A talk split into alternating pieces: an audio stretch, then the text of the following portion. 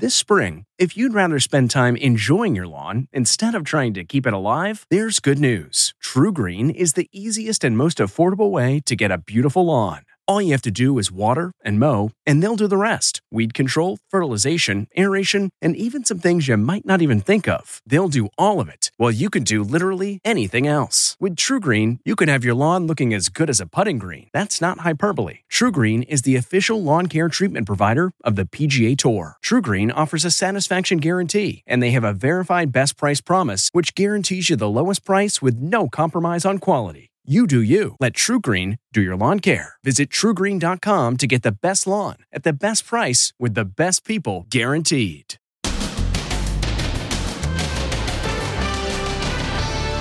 Strangest Oscars ever.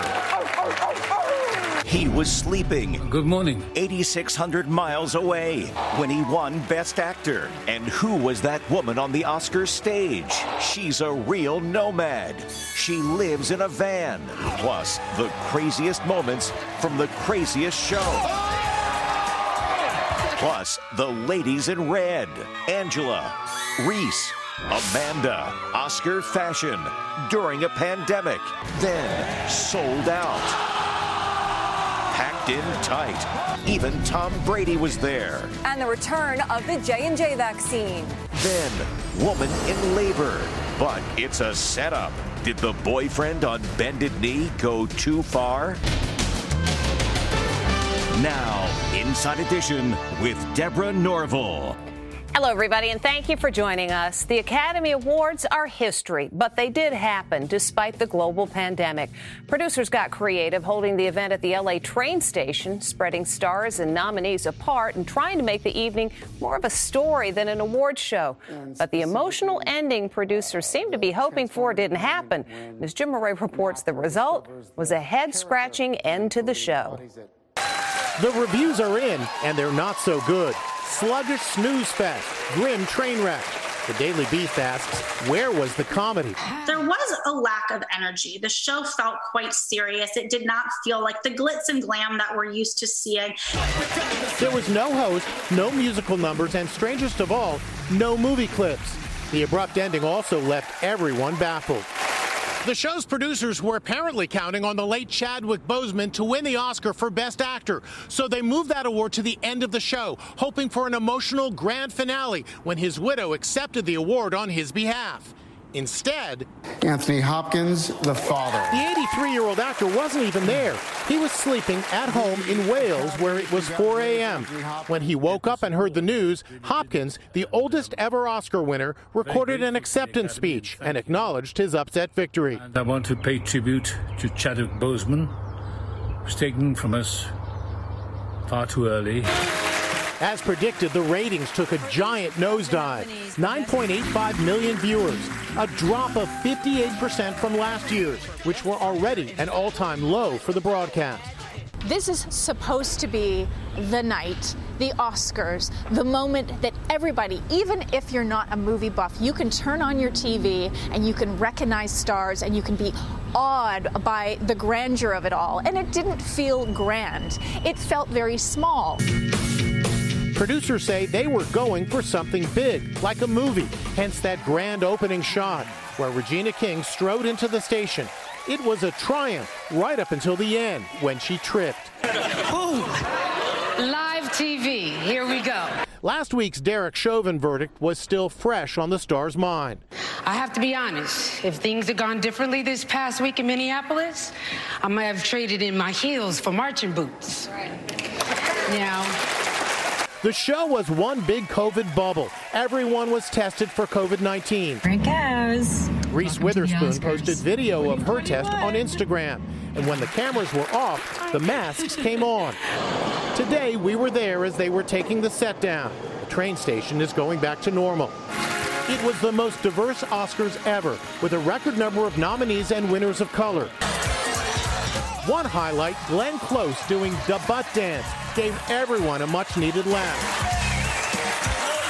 And this Oscar winner's mom is going viral for her priceless reaction to his cheeky acceptance speech. My mom met my dad. They had sex. It's amazing. Like, you understand? I'm here. Daniel Kaluuya, who won for Best Supporting Actor, really mortified his mom, who was watching in London, but in a nice way.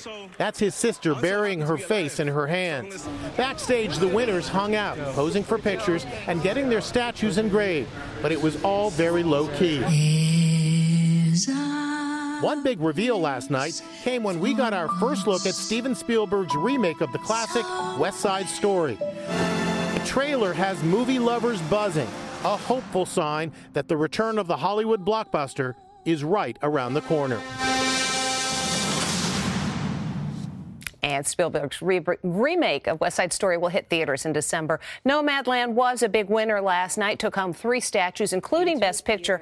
And if you haven't seen the movie, and many people haven't, it is based on a true story. Real life nomads, two of whom were up on stage with Best Actress winner Frances McDormand last night. Celeste Trent reports their real life living in a van is a world away from Hollywood. Who is that white haired woman on the red carpet with Oscar winning director Chloe Zhao? She's also on stage for the crowning moment for Nomadland's Best Picture Award. Her name is Swanky, and it turns out she's a real life nomad.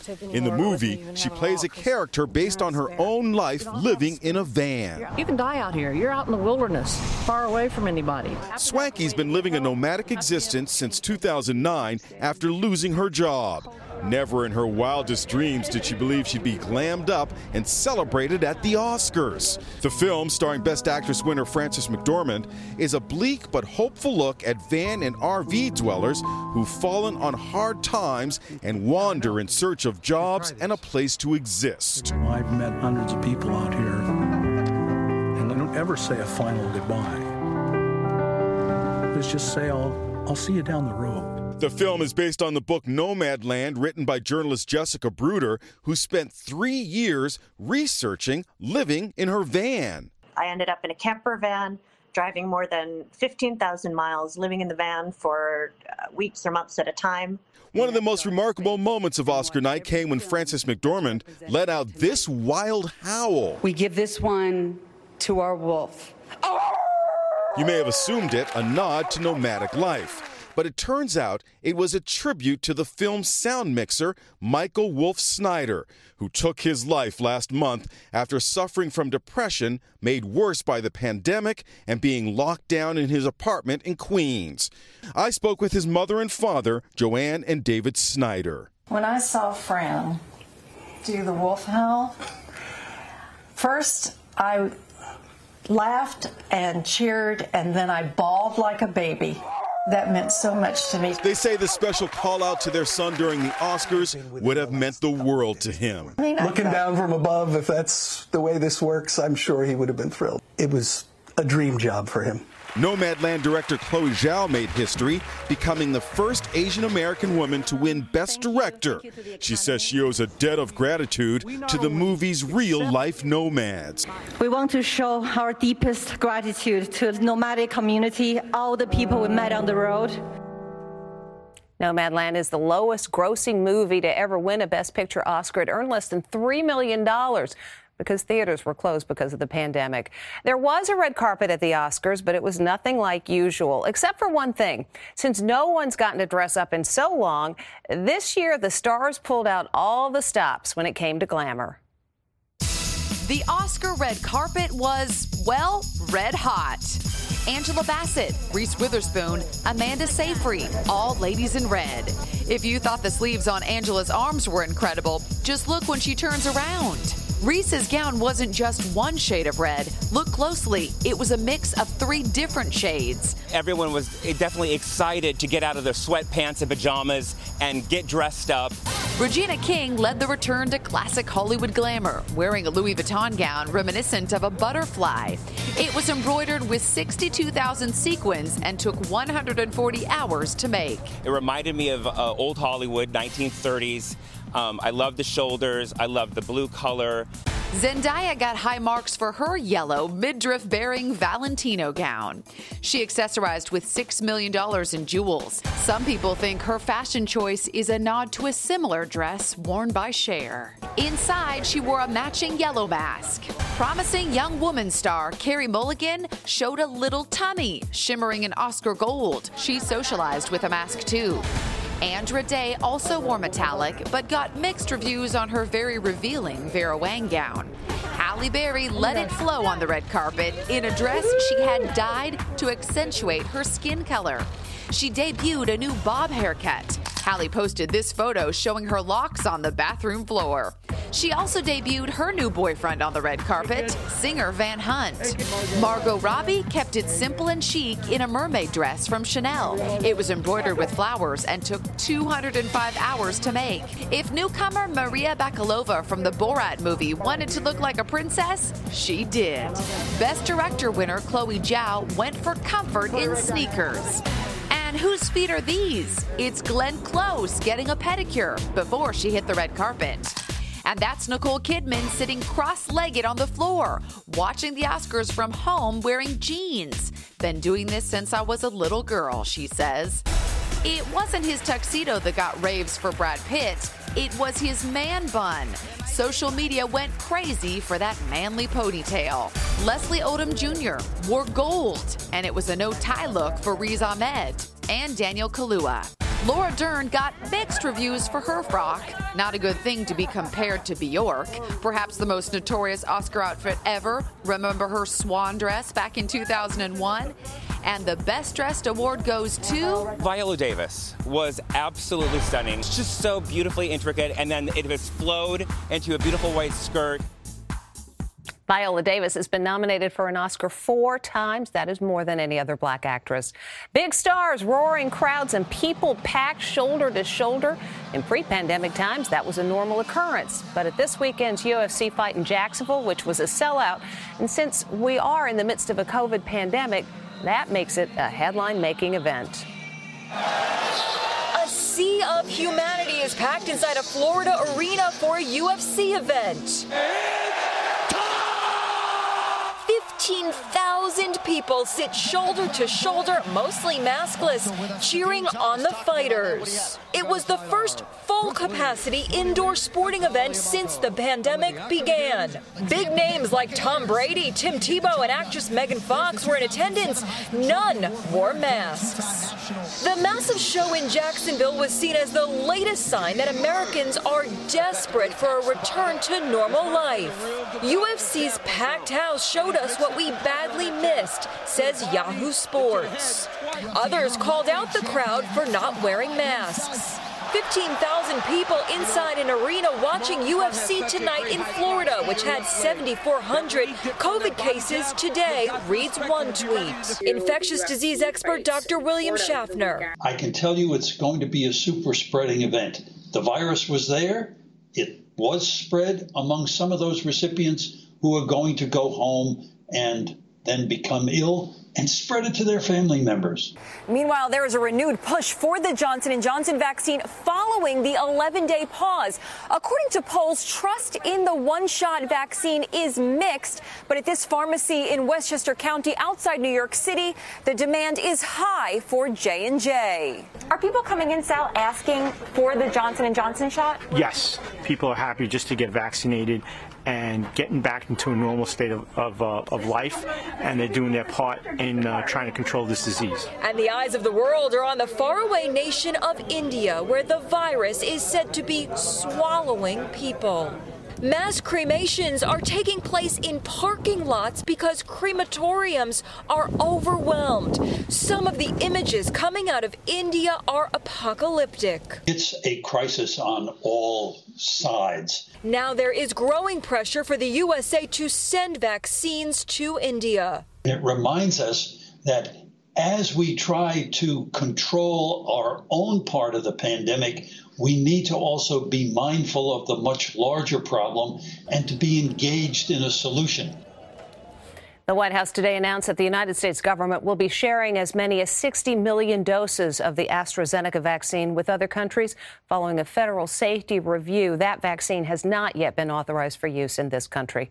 Hey guys, if you are thinking about proposing, you might also be thinking about a creative way to pop the question. Well, the way we're about to show you may not be the best approach. It's an emergency in Manhattan.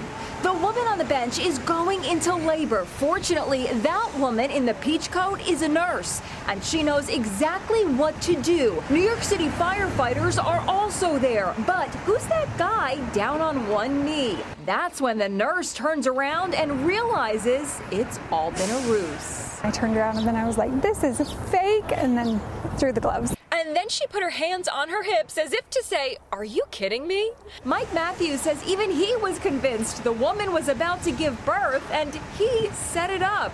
She's screaming, and the firemen are taking her vitals, and Amy's like in nurse mode. And I'm like, I'm watching an actual delivery. Oh, wait, no, this is fake. Mike planned the elaborate proposal and enlisted the pregnant woman and the FDNY. He even had a graphic designer create a fake citizen app alert that said woman in labor just one block away from where they were. That helped kind of cement the validity of the whole thing for Amy. Was like, okay, this is real. Once Amy Marshall was in full nurse mode, Mike made his move.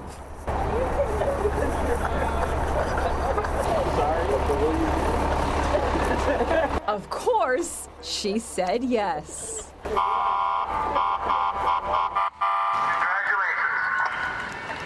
FDNY announcing everything. Amy and Mike will be getting married on May the 6th, which just happens to be National Nurses Day. Next, look at that. Hidden treasure. $46,000 in cash found in the attic. Another stack of 20s. And the cop and the world's smallest police dog. Did his Chihuahua partner die of a broken heart just hours apart? Inside Edition with Deborah Norville will be right back. This episode is brought in part to you by Audible, your go to destination for thrilling audio entertainment. Whether you're looking for a hair raising experience to enjoy while you're on the move or eager to dive into sinister and shocking tales, Audible has an exclusive collection of thrillers from best selling authors that will keep you on the edge of your seat like James Patterson's first audio only thriller, The Coldest Case. Experience stories like never before, where every chilling detail is brought to life by captivating sound design. Plus, as an Audible member, choose one title a month to make yours forever. And now, new members can try Audible free for 30 days. Just visit audible.com slash WonderyPod or text WonderyPod to 500 500. That's audible.com slash WonderyPod or text WonderyPod to 500 500.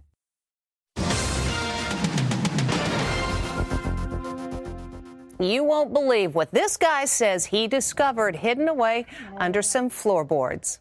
Look at that. A treasure hunter finds a long forgotten box hidden under the floorboards in the attic. I see 20s. I see 10s. Yeah, and lots of them. In the box, $46,000 cash. The owner of the Massachusetts house suspected the box was stashed by a relative decades ago and called in treasure hunter Keith Wiley to help locate it before she moved. They didn't want to let it go with the house for obvious reasons. And speaking of hidden treasures, imagine finding this under your home a hidden tunnel built over a century ago, discovered in perfect condition. Homeowners Gary and Beth Mawkins made the discovery of an entrance to a 19th century tunnel when their sidewalk in Alton, Illinois started to buckle, uncovered for the first time since 1895. There's the opening we have to shimmy into. Inside, the tunnel has a grand brick archway. There's a pile of dirt here. One mystery remains. What was it used for? Mr. Mawkins, who loves history, says he wants to preserve that tunnel. When we come back, the moving story of the sheriff and his very small canine partner. Achieving a gorgeous grin from home isn't a total mystery with Byte Clear aligners. Just don't be surprised if all of your sleuthing friends start asking, What's your secret? Begin by ordering your at home impression kit today for only $14.95. Byte Clear aligners are doctor directed and delivered to your door. Treatment costs thousands less than braces. Plus, they offer flexible financing, accept eligible insurance, and you can pay with your HSA FSA. Get 80% off your impression kit when you use code WONDERY at Byte.com. That's B-Y-T-E dot com. Start your confidence journey today with Byte. They were crime fighting partners, a sheriff and the smallest canine in America. Now they're together forever. Megan Alexander explains. Sheriff Dan McClelland worked side by side with his crime fighting partner, a rat terrier chihuahua mix named Midge, for 16 years outside Cleveland. He liked to brag about Midge being the smallest police dog ever. She could go where the bigger dogs could not. But she just happens to be the world's smallest certified police dog, happens to hold the Guinness World's Record for that. Their love for each other was evident. She was with him 24 7. She was with him all day long at work. This past year, Sheriff Dan battled inoperable brain cancer. Midge was at his side every day. Then, two weeks ago, the veteran lawman passed away. What happened next astonished everyone. Just six hours later, Midge, the little chihuahua, was also gone. And many are saying she died of a broken heart. I kind of equate it to the to the couple that's been married for for 70 years and then and then pass away within hours of one another. Dan's son Andy spoke at the memorial service. Sheriff Dan, other than Midge's handler, that's what most of you knew Dan McClelland as. Dan and Midge were buried together, a team to the very end and beyond. It's so sweet. When we come back, a sports car, oops.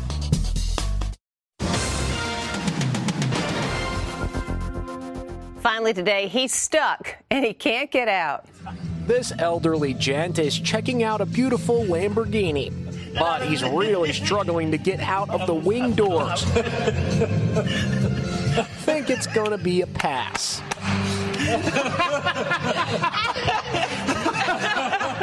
well, at least he was able to get out. That's Inside Edition for today. Thank you for watching. We'll see you next time.